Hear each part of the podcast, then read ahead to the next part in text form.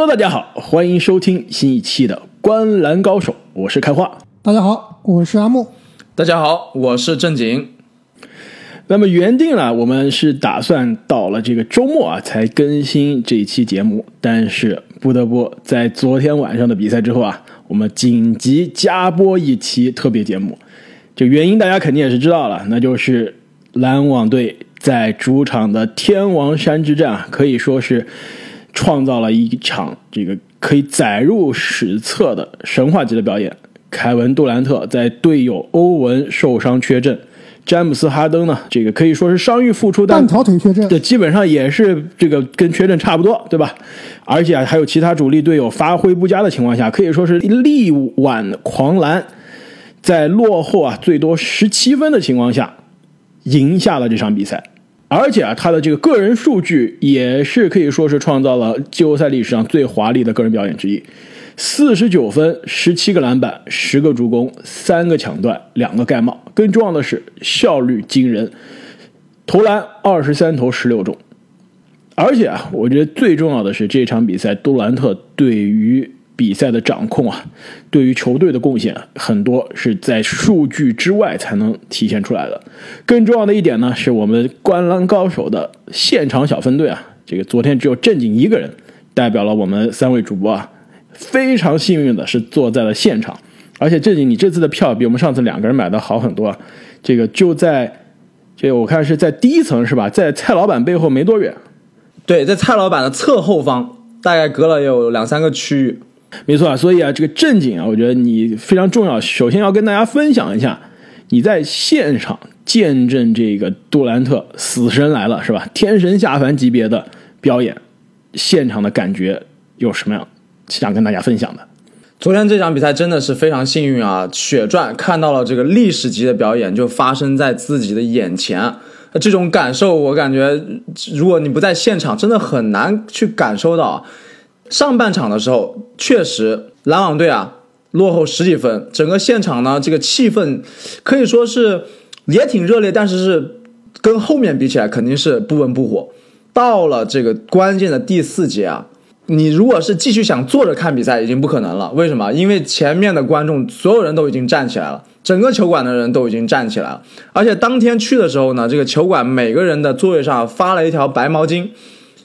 最夸张的时候，所有人的手里面挥舞着这个白毛巾啊，给杜兰特加油，这场面非常震撼。上半场可能还可能用来这个篮网球迷可能要擦眼泪了，是吧？对，捂着自己的头，没错，一一度这个落后十七分，这个眼看不太行了，这个真的要崩盘了。我下半场我看你发的这个视频啊，那真的是全场的气氛一下就点燃了。就首先要提醒一下各位听众朋友，还没有关注我们新浪微博的。赶快去关注我们的新浪微博啊！这个正经在当晚在现场录了很多视频啊。我记得还有球是杜兰特的关键的第三节末尾的追身三分球啊，这个而且还有正经的这个自拍，所以大家想看一下当天现场视频的，尤其是正经自拍的，千万不要错过。那么其实这一场比赛啊，说实话。这个之前有球迷在下面留言说，我们三个主播都是篮网吹啊。其实可能很多球迷这个关注我们节目还不够久啊。其实我是在这个系列赛开始之前一直是看好雄鹿的，而且我记得正经你也选的是雄鹿四比三获胜，对吧？其实我相对来说这两个球队没有特别的偏好，但是不得不说，昨天这场比赛我下半场是确实变成了一个篮网球迷，这个不自觉的加入到这观众的欢呼声当中去了。也把你手上的小毛巾也挥起来了，是吧？没错，但是确实啊，赛前我跟开花你一样，也是预测雄鹿是可以获胜的。没错，这场比赛虽然还没有说把我这个支持雄鹿的这个信仰改变啊，但是我觉得杜兰特可以说是彻彻底底的把我打服了，而且是作为一个支持字母哥在这个系列赛中支持字母哥的球迷啊，我觉得这个系列赛真的是让我看到了这两个球员之间的这个差距啊。实在是大的有点可怕，而且杜兰特的这个表演，我可以说是我在电视上看过的这个最伟大的季后赛表演啊，甚至有可能是没有之一了。其实昨天字母哥的发挥还可以啊，尤其是上半场。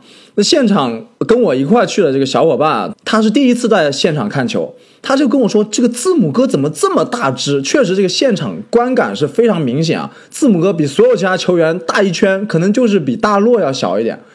在这个场上上半场打出这个转换进攻啊，包括三分啊、投篮啊都有，其实发挥的是非常不错的。但是不知不觉啊，到第三节末尾，这个分差逼平，进入关键时刻之后，字母哥就开始隐身了，就开始轮到死神杜兰特的表演了。没错，其实下半场真的是杜兰特的这个史诗级的表演刚刚开始啊。下半场杜兰特拿到了三十一分，并且呢，他的得分加这个助攻队友啊，一共呢为全队下半场贡献了四十九分，就可以说杜兰特一个人是支撑起了篮网昨天全部的几乎是全部的进攻，而且防守端也是非常的卖力。更重要的是打满了四十八分钟。要知道，两年前的这个时候，六月份，杜兰特刚刚是经历了可以说是篮球运动员最毁灭性的、致命的伤病——跟腱撕裂。在他受伤之后，其实很多媒体都都预测啊，很可能再加上他三十多岁的这个年纪了，很可能是不会百分之百的就恢复到伤前的情况了。但是现在，这个赛季其实已经让我们看到他的恢复是超出预期的。但是这一场比赛。之后四十八分钟的四十九分加三双的表演啊，就可以说是让所有的质疑者都可以闭嘴了。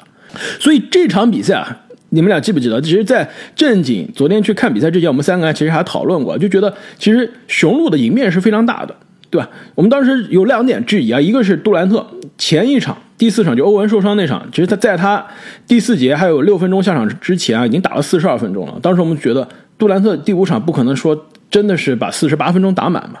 我们当时是有所质疑的，但是事实，杜兰特真的是非常的头铁啊，在场上打满了四十八分钟。另外一点，你你们俩记得我们的质疑是什么吗？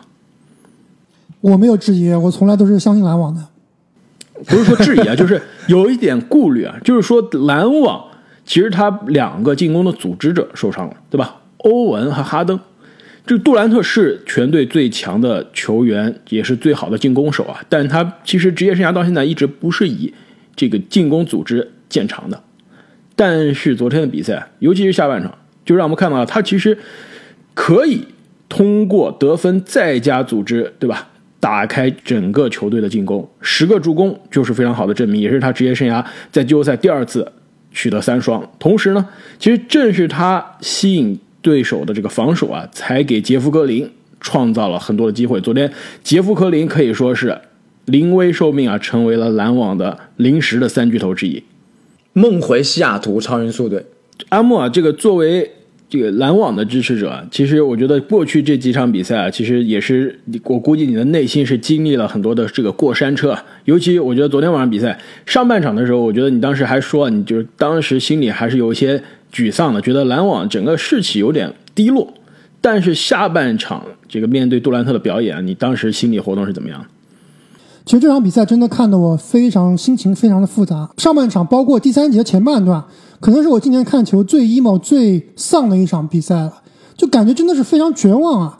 一是绝望哈登带伤出场，只有大概三成的水平；而另外绝望觉得对面的雄鹿确实是很强大，对面的三巨头在之前真的是各显神通。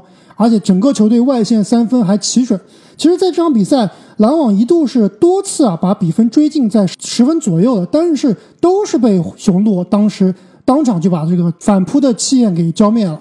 所以，我记得当时开花在这个我们比赛聊天时候说啊，说篮网的球迷太不给力了。包括正经啊提到，就前两节比赛，篮网球迷感觉就没有给这个支球队啊足够的支持。但是我作为一个篮网球迷，在家看球啊。我自己都是非常非常的丧，也是能体会到这个当时球迷啊，确实是有点懵的。你是不是也把你们家的这个白色的毛巾拿出来，准备擦眼泪了？一个很夸张的细节啊，就当时在前两节特别丧的时候啊，我的后面坐了两个雄鹿球迷，基本上他们一得分的时候，他一个人的声音啊，就盖过了我们整个区域那片篮网球迷的声音，真的是非常夸张。当时真的是。篮网的这个球迷啊，确实很丧。那我想知道下半场你们对他们俩做了什么？我没有对他做什么，但是我前面疯狂挡我小视频的那个女球迷，在不停的对那两个雄鹿球迷比中指。那其实这一切，包括当时巴克莱中心的这个基本上是鸦雀无声的感觉啊，其实也是给杜兰特这个历史的时刻做了非常好的铺垫。我记得当时那个赛后啊，这个苏群苏老师在微博上也发了帖，就说啊。说这是他看过的最悲壮的天王山之战。其实当时我的感受是一样的，就是整个球队的气氛现场都荡到谷底的时候，杜兰特一秒钟没有休息，带着死人镰刀，硬是把这个比赛赢回来了。刚两位都提到很多啊，杜兰特这场比赛高效啊，这个数据看来是一把抓，但是真的是如果你只看这个赛后的数据，没有看比赛的话，你是很难体会到为什么说这是我认为啊杜兰特历史上最精彩的一场比赛。就是加上当时的气氛、篮网的艰难处境啊，然后回想起杜兰特两年前跟腱受伤啊，这场比赛又是打满全场拯救比赛，真的是我可能是。这个职业生涯里面看过的最感动的比赛，其实当时我看这场比赛中间啊，真的是有点想拿这个白色小毛巾擦眼泪的感觉，不是因为篮网要输球啊，而是真的是被感动了。其实我觉得这场比赛真的是有点超越了篮球本身，这个体育本身了。其实这点我非常的同意啊，尤其是杜兰特在第四节最后一分钟，就是哈登眼看被包夹就要丢球，把球传给杜兰特，杜兰特可以说是非常踉跄的，在三分线外一个这个已经失去平衡的三分球命中啊，可以说是几乎是锁定比赛的那一球。那球进了之后啊，杜兰特是仰天长啸啊。其实那一幕让我觉得。有点真的心里是有点感动，我觉得一方面是考虑到刚刚这阿姆所说啊，这个杜兰特过去这两年其实也是经历了非常多的这个人生的大起大落，职业生涯的挫折，现在又好不容易三个好基友聚首了，这另外两个好基友也是伤了，自己眼看到手的今年的总冠军有可能要丢了。其实这场比赛数据是一方面，表演是一方面，他的前因后果对他职业生涯的影响啊。就对于职业生涯的意义啊，也是非同寻常的。我觉得其实杜兰特职业生涯到现在，他的历史地位已经是没有，已经是不用质疑的，基本上就是历史前二十五、前二十，甚至是前十五的球员。这个他其实其实也不需要通过一场比赛来给自己证明什么了。但是我觉得他职业生涯到现在呢，一直是没有一个季后赛的自己的成名作的。其实很多球员，甚至比如年轻的卢卡，对去年第一年打季后赛绝杀快船，已经是被大家津津乐道，认为是他的职业生涯的季后赛成名作。但是杜兰特一直没有成名作吧，而是没有他单核带队的成名作。前两年这个在打老詹那场，克利夫兰那场，其实也是算他是成名作了。但是当时毕竟球队啊还是有这个宇宙勇的其他的伙伴的。这点我非常同意啊，就是杜兰特二零一七、二零一八连续两年这个总决赛啊面对。骑士的这个关键追身三分球，也是锁定这个总冠军的关键进球。但是这个整个全场表演的这个成名作啊，真的是有点乏善可陈。尤其是你刚，正如刚刚阿木所说，我觉得你说的非常有道理。就是杜兰特为什么是来篮网，为什么不在勇士继续待下去？就是他觉得我在勇士虽然是拿了两个总冠军，这两个总冠军总是有质疑者认为不是我自己的，对吧？也有队友出了名的说了，来钱冠。对吧？所以杜兰特想要来篮网，就是想要拿下一个真的属于自己的总冠军。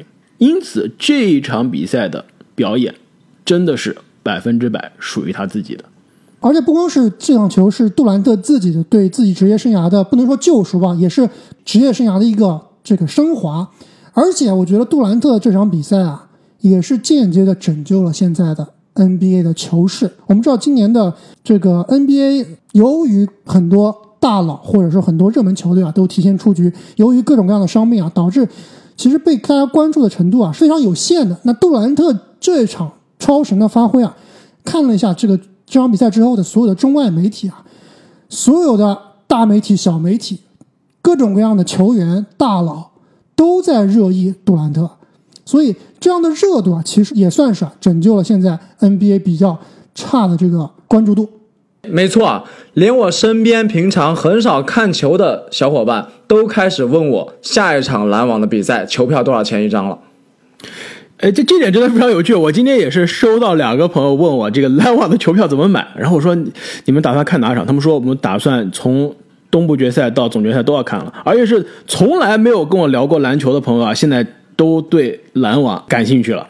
其实除了杜兰特之外呢，我觉得篮网啊，昨天主教练纳什，我觉得也是非常的值得尊敬啊。其实他同意上哈登，对吧？让哈登可以说是继续带着伤病首发，并且呢，同意让杜兰特打满四十八分钟啊。我觉得这也是一个非常勇敢的举动。我觉得，换了另外一个教练啊，真的不一定会冒险让两位这个巨星这个带着受伤的风险啊打这一场比赛，而且让杜兰特打满四十八八分钟啊。但是后来想了一下，纳什的职业生涯履历啊，有没有觉得其实纳什职业生涯作为球员的时候啊，季后赛往往也是遇到非常很多这个奇奇怪怪的不幸的事情，包括受伤，包括非常有争议的判罚，对吧？错失总冠军，我觉得纳什会考虑到，我当年。打季后赛的时候，如果遇到类似的情况，我是站在杜兰特的处境，我也愿意打四十八分钟，就拼了命，我要把这场比赛赢下来。如果我是哈登的这个情境，对吧？虽然受伤了，可能在场上腿都挪不动了，我也要带着伤上阵。要是倒下，我也是倒下在赛场上，而不是坐在更衣室里，坐在板凳上输掉的。我觉得，其实作为这种球员的这种惺惺相惜啊，也是让纳什这个年轻的教练可以做出这样。大胆但是又成功的决定，这点我非常同意啊！其实我觉得纳什当时为什么能做出让杜兰特打满四十八分钟，而且让哈登啊，明显能看到这场比赛的哈登绝对不是我们认识的哈登，就差的有点太远了。明显感到他基基本上就是用一只腿在打球啊。为什么能让他首发出场，而且也打了将近四十六分钟啊？那其实我认为纳什这么使用这两名球员啊，最主要的并不是因为他觉得这么用。可能杜兰特四十八分钟是真的觉得可能能给球队带来胜利啊。哈登带伤出场打四十六分钟，我认为未必是一个最好的选择。但是，就像你刚刚所说啊，因为纳什曾经是球员，而且啊，别忘了，因为纳什是曾经也是联盟的顶级球员，两届 MVP 的选手。如果你让这个太阳队的蒙蒂威廉姆斯来带，他可能都体会不到当时杜兰特或者说哈登内心是什么想法。其实，纳什之所以做出这样决定啊，最主要的。还是对于这两名球员的尊重，有可能很多球迷会说啊，哎呀，那是你没有决策力，那是你没有这个做教练的魄力，这个球队不是你说了算的。但是，真正只有纳什这样级别的球员啊，才能体会到这样的比赛对于这两名球星的重要性，这绝对是对于球员的尊重。而且呢，赛后啊，纳什也是深情的拥抱了杜兰特。不得不说，当时在现场看的时候啊，我们是真的觉得纳什是头铁啊，不但是狂用杜兰特哈登，而且是狂用这个投不进的乔哈里斯。当然最有一个很搞笑的一幕啊，这哈里斯不是经常站在底角接球嘛？他当时篮网队进攻我们这边的时候，哈里斯就站在离我们大概只有五六米的地方那个底角等着接球，然后就篮网球迷趁着安静的时候大喊了一声。Joe shoot the ball，就是在喊这个乔哈里斯让他把球投进去。可以见到这个现场球迷对乔哈里斯的表现啊也非常失望。然后到了最后一节的时候啊，我有看到这个纳什一个表现，真的是让我既有点心酸，又有点感动，又有点好笑。就是他真的很紧张。到最后一节的时候，两个队比分很焦灼的时候，杜兰特在场上 carry，然后纳什啊再换。一两个角色球员，他当时真的很紧张，是小跳跑着跑到这个场边，帮这个球员好像递了一些什么他们穿的衣服之类的，然后把他们又拉回来，再叮嘱一下，再让他们上场。当这个细节我看到场边啊，真是觉得这个主教练啊，他作为一个曾经的球员，真的是跟场上所有的球员联系都是非常紧密，而且他自己啊也是全情的投入了进去，露出了。第一次当主教练，这个稚嫩的一面。那么，其实夸奖完了篮网这边的主教练纳什啊，其实我觉得昨天晚上我对于雄鹿这边最大的失望，我觉得很多球迷会说的可能是霍勒迪的这个三不沾，可能会是这个字母哥关键对关键时刻的这个 失误，对吧？罚篮不进。其实我觉得，真正雄鹿这边如果要为这个失利负责的，那可能就是他的主教练。不能获责了。到现在我还是有点不明白。虽然杜兰特天神下凡的超级表演是史诗级的，但是为什么雄鹿队在第三节打一半，几乎打一半还领先十七分的情况下，可以发生溃败，可以让对面有机会打到最后真刀真枪的时刻？我觉得，如果真刀真枪的时刻，比分焦灼，杜兰特作为全场最好的球员，一个人解决了战斗，我觉得我认了。但是如果雄鹿是还有一节半的时间，还领先十多分，能给对手能到最后真刀真枪的这个机会，这是雄鹿教练组必须要背的锅。其实我昨天晚上一边这看比赛一边就开始做笔记。那时候杜兰特还没有开始这个天神下凡的时候，我已经开始写了。我写了几个问题，就是雄鹿这个教练组的第一个，为什么你这个领先十多分都到下半场了，不浪费时间，对吧？为什么你领先十多分？我觉得我们高中打比赛、大学打比赛都知道，你领先的十多分了，你就开始每一个进攻回合你就打慢节奏，对吧？打满二十四秒、二十秒。为什么雄鹿就是打最简单的？我到前场挡拆一下，霍勒迪就投三分了，这个米德尔顿就干拔了。为什么不浪费时间？第二点，为什么不打哈登？哈登很明显在场上他是没有办法移动的，就进攻都跑不动，别说防守了。你就每个回回合哈登防谁，我打谁不就行了吗？这不是最简单的吗？字母哥第四节关键时刻，好不容易轮到哈登防他了。不是选择说我拉到外线，因因为哈登跑不动了，对吧？我拉到外线，我靠速度靠大跨步过哈登，我背打哈登比屁股，看谁的屁股大。被打哈登，这个哈登最擅长在屁股的战场上还没输过。哈登最擅长的就是我扛你，而且字母哥你扛着扛着可能想起来了，是吧？说我我扛不动你，我就开始搞其他的，结果他选择一个翻身 翻身后仰跳投，加雷特的必杀技，打铁了。你比哈登高那么多，你往你往里面挤挤，你勾手也好，对吧？你你干拔也好，是吧？还要后仰跳投。对，这不打哈登就算了，防守端为什么不包夹杜兰特？杜兰特很明显，第三节末尾到第四节开始已经是手感这个火热的发烫了，为什么不包夹？让 P.J. 塔克防也好，后面换成米德尔顿防也好，其实这两个都是非常好的防守者，但是。致命的问题就是他们都比杜兰特矮，而且矮不少。其实杜兰特最后进的球全部都是从他们头顶上射过去的，没有办法对杜兰特造成这个重要的干扰。那既然杜兰特想怎么投怎么投，那你为什么就干脆就限制他持球，或者说他持球之后你就包夹不让他进入到投篮的这个这个区域？为什么不包夹？这点我也是不理解的。最后，即使你觉得 OK，我不包夹，因为昨天杜兰特的这个传球是非常大的威胁。你不包夹，你为什么不用字母单防？这一点我是不理解的。因为塔克、米德尔顿的确可能是更有经验、更聪明的防守者，但是他们比杜兰特矮不少。如果字母防的话，不一定是能跟得上杜兰特的速度。但是昨天杜兰特那种不讲理的三分球，直接从卡塔克头上投的那种三分球，字母哥至少是可以进行干扰的。为什么不让字母防？所以雄鹿昨天是一手好牌打得稀烂。所以，作为这个支持字母哥这一方啊，我觉得昨天不是就我的沮丧那一点，不是因为输了比赛，而是你怎么输的，而且是你本可能在客场轻松取胜，最后被对手完全是按在了这个脚下。我觉得雄鹿这边其实，我当时看这个 TNT 半场解说的时候啊，就巴克利就说了一句话，我觉得特别有意思啊，就是说他觉得雄鹿这支球队啊实力非常强，而且他觉得雄鹿是可以拿总冠军的。但是，他们可如果拿了总冠军啊，可能是历史上最最傻的、最蠢的一个总冠军球队。没错，其实他说的是非常有道理的。你要知道这场比赛为什么在前三节雄鹿能领先这么多，而且为什么后来篮网队，对吧，能把比分追回来？是篮网队做了什么事情跟之前两节打的不一样吗？其实也并没有，是篮网的防守强度上来了吗？可能稍微强了一点，但是他们的硬件水平还是跟雄鹿，特别是内线是无法相比的。那为什么雄鹿？之前能领先那么多，后来领先不了，最主要就是雄狮球队，他依赖的就是他的三分球啊。前三节比赛三分球投进了，那就是大比分领先。第三节末端、第四节投不进了，完全没有其他的应对措施。最大的优势就是内线的身高，字母哥的强攻，包括这个米德尔顿、霍勒迪和字母哥挡拆，这都是篮网队没有办法解决的问题。不打了，还是使劲的投三分球，所以确实啊，布伦霍德这个教练啊。临场应变能力确实有点捉急，就一套战术打到死。没错，其实对于布伦霍泽教练来说啊，虽然这几年带雄鹿常规赛的战绩都非常好啊，但是到了季后赛都是往往让人非常的这个失望。所以其实这个系列赛，如果篮网真的就是这么样赢了第六场赢了四比二，我觉得布伦霍泽教练的这个位子也真的是有可能要这个可能岌岌可危了。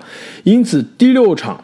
回到密尔沃基雄鹿的主场，我我觉得这个教练组再头铁、再傻、再固执啊，也真的是需要重新把第五场的比赛的录像拿出来一遍一遍的看，去反思一下为什么这些调整都没有就做出来。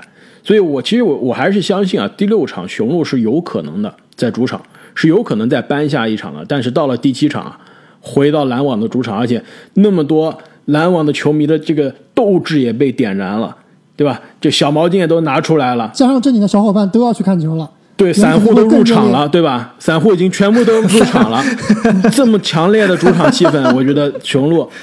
很可能第七，即使赢了第六场，第七场真的真的有点悬。而且整个系列赛让我看到一个最大的缺点是什么？就是雄鹿关键时刻都紧张。字母哥昨天到了第四节的下半段，我觉得他都不会打球了。哎，没错，最后那个黄油手下蛋真的是有点无法理解啊。在最后那个黄油手之前啊，其实我已经当时看比赛的时候，我我就在说。他之前还有球，在这个弧顶接球，差点就被哈登刀了。就当时他就已经紧张的，只要接球，可能就有点感觉手在抖，就是接不住球的感觉。这真的就是紧张，因为我们打篮球自己也有这个体验，就真的是到关键时刻那种大比赛，自己真的是会紧张的。字母哥，我觉得当时就是这种感觉，而且这个球队叫什么？叫雄鹿。这很明显，在这个这个比赛的最后时刻，就有点像那种受惊的小鹿，对吧？因为美国，我们知道，就开车经常。会遇到这个路，就跑到高速公路上面，而且路特别傻，对吧？你灯车灯一照，他们就呆住了，他就站在路那个高高高速公路中间不动了，所以经常会出现这样的意外。昨天晚上雄鹿的球员，包括这个霍勒迪，包括米道尔顿，就是这样的感觉，就是在车灯前面的受了惊的小鹿，不知道怎么打球了，惊慌失措。这个在现场的感觉确实也是挺强烈的呀，这个包括。前两节雄鹿队领先的时候，其实我们也没有看到一个特别强势的字母哥。就我们知道常规赛字母哥，尤其是在主场，他进了球或者暴扣之后会这种大吼，对吧？会会跟队友这个有互动。但是他在客场，他尤其是在篮网这个客场，好像真的是有一点紧张啊。到了第四节之后，整个队好像都丢了魂一样。虽然说这个主场优势确实存在，而且客观的说啊，我。昨天现场的感觉就是，哨子是稍微有一点偏篮网的。对，这个我同意的。没错，包括像这个哈登跟洛佩兹那个争球啊，那个判了洛佩兹的犯规。其实我们现场看回放，也是哈登抱住了洛佩兹的胳膊。对，包括一些这样的这样的犯规是有的。但是啊，对于 NBA 的主场来说，其实也是在可以理解的范围内吧。但是呢，就是因为这些有的没的因素。这个雄鹿队好像就不会打客场了，确实是很奇怪。所以啊，这个留给雄鹿的时间啊，真的不多了。其实，在欧文受伤之后啊，这个我我真的是有点担心啊，篮网的这个未来啊。当时我我我觉得有可能这个篮网，如果三巨头在这轮系列赛早早倒下的话，那其实未来其实留给他们争冠的窗口啊越来越短了。但是现在问题留给了雄鹿了。其实雄鹿很有可能啊。就再次在季后赛早早的出局啊！其实对于雄鹿来说，未来如何围绕字母哥组建、继续组建争冠的团队啊，也是一个非常棘手的问题。其实我觉得现在说这还是有点早。我觉得现在让我一个篮网球迷来看的话，这个系列赛仍然是五五开，甚至雄鹿队可能还有一丝的领先机会。毕竟你不可能让杜兰特场场比赛都这么都这么打吧？毕竟你看到的哈登根本就不是你熟悉的哈登。毕竟欧文啊。这个下面第六场还是打不了，第七场能不能回归也是 up in the air，根本就不知道。所以，如果还是以杜兰特单核带队的话，我认为雄鹿依然是赢的概率是比较大的。但是，我们还是要接下去看比赛的进程。就另外，我还想说啊，这个第五场比赛，其实我我真的现在非常后悔啊，应该跟正经一起去看了。我印象中正经去看球，然后我没有去看的就两场比赛，都炸了。一场是这个，另外一场是科比。在篮网主场的，就是科比退役那年的巡回表演，在篮网主场那场比赛，就这两场比赛是正经去看了，我没去，两场都是我最后悔的没看的比赛，后悔的要死。我也是后悔的要死。当时正经你这个票好像买的是四百多美元，对吧？我觉得这个票绝对值一千五，而且啊，就你见证了杜兰特历史上最好的表演，你这真的能吹一辈子。而且正经，你是电子票还是这个纸质票？如果纸质票，我觉得这个票根你要留着，以后可以真的可以送去评级，说不定还能挂网上这个拍卖呢。你不知道现在的收藏品都是电子收藏品了吗？我的电子票也可以卖钱的，给把它？做成 NFT 是吧？没错。那么其实聊完了这今天大家非常关注的这个杜兰特的。天王山之战表演啊。其实今天上午 NBA 其实新闻也是不断，特别重要的呢是球员的这个伤病啊和疫情再次打乱了 NBA 季后赛的节奏。那首先呢是太阳队的控卫克里斯保罗，可以说是官方的说法是进入了 NBA 的健康和安全的协议，其实应该不出意外就很可能是克里斯保罗啊这个受到了疫情的影响。现在这个官方的说法呢是可能是无限期缺阵啊。两位，你们觉得如果克里斯保罗缺阵，对于太阳今年季后赛接下来的比赛会有什么样的影响？那关于保罗这个新冠的疫情啊，其实现在已经是确认了，他就是不幸染疫了。而且我看最新的新闻是说啊，他其实是之前打了疫苗的。所以现在按 NBA 的规则来说，就是如果你能连续两天啊，你的这个测试结果是阴性，然后再加上两天的另外其他的测试，如果都能够 clear 的话呢，你是可以及时出战的。但是现在问题就在保罗他什么时候能够转阴，这个东西啊，真的是因人而异。所以。官方说啊，这个没有 return table，没有这个归期未定啊，确实是呃因人而异的。要知道，其实我们的有些球员，其实他得了新冠以后，很快就能回归，可能一个礼拜、两个礼拜就能回归。但有的球员，比如说之前的这个库里的妹婿达米恩里啊，他也是打了疫苗的，后来染疫了，而且他之后是整整缺了一个月。所以啊，保罗这个问题确实啊有一点棘手。而且保罗这真的是运气。运气有点差。我们上一期节目刚刚说他职业生涯以前是运气不好，导致他一共在之前也只摸到一次西决的地板。今年一开始运气不好，然后运气好了，眼看要摸到西决地板了，现在运气又不好了。而且真的是运气差。你要说他去逛夜店或者去买鸡翅，这个染疫了也就算了。据说保罗也就是打球不训练，然后回家，然后就染疫了，非常非常的诡异。我觉得我们《灌篮高手》节目以后是不是不能轻易的进行预测啊？这个都有球迷朋友评论我们奶谁谁死。那另外一个球员卡哇伊是不是好像我们上期节目也刚刚吹过啊？啊真的是刚刚上期节目刚刚吹过。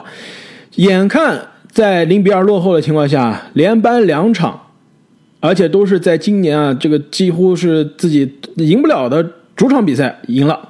二比二，眼看也是要进入天王山之战了。现在卡哇伊今天上午也是传出消息啊，膝部受伤。一开始膝部受伤，我还觉得应该问题不大，说不定就是休息一场，第六场又能复出了。之后这个进一步确认的消息啊，据这个詹姆斯大神的爆料，好像是前十字韧带。其实现在没有官方的检测啊，没有这个核磁共振结果，主要是因为他现在这个卡哇伊的膝盖是肿的比较厉害。必须要等它消肿了以后才能去做核磁共振，那也是希望卡哇伊这个伤病啊，不要是十字韧带的受伤。但是我们知道今天的比赛他肯定是打不了了。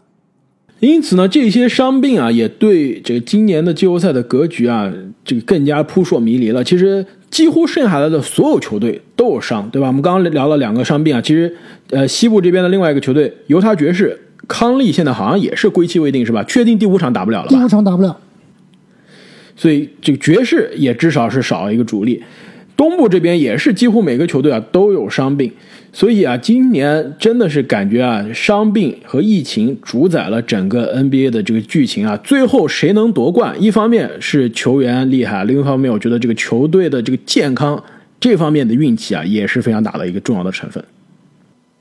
没错啊，最健康的可能才能坚持到最后，这是个消耗战。而且啊，我看今天刚刚就录音的时候，看老詹好像在推特上面又发火了，说我我一整个赛季都在跟你们说啊，今年的赛程不合理，球员非常的累，这都是人为造成的，不是天灾是人祸。说这个以后不能再这么搞了。我看老詹好像也是非常的生气啊，说这就是我们的这个赛程导致，你看现在这个几乎每个球队的这个球星都受伤了。你别说啊，老詹他今年提前退出季后赛啊，在推特上是真的没闲着。一个是像你刚刚所说的，对联盟各种各样的质疑；另外一点就是，对于球员的出色表现，包括对于球队球员的各种伤病啊，老詹都是在第一时间给予了肯定和慰问。这个昨天杜兰特天神下凡啊，老詹就发了一条推特，也是非常的意思就是说啊，说趁大家还能见证。历史级别表演的时候，一定要去用心去欣赏和感恩。那今年卡哇伊这个膝盖受伤，老詹也是第一时间发推特说，希望他没事。那我们今天的节目就到这里，之后有任何爆炸的新闻或者是比赛，我们也会在第一时间给大家带来我们观澜高手独家的报道。如果还没有关注我们微博的同学们啊，赶快去抓紧关注我们的微博，给正经同学的小视频点赞。那今天的节目我们就先聊到这里，我们下期再见。再见。再见。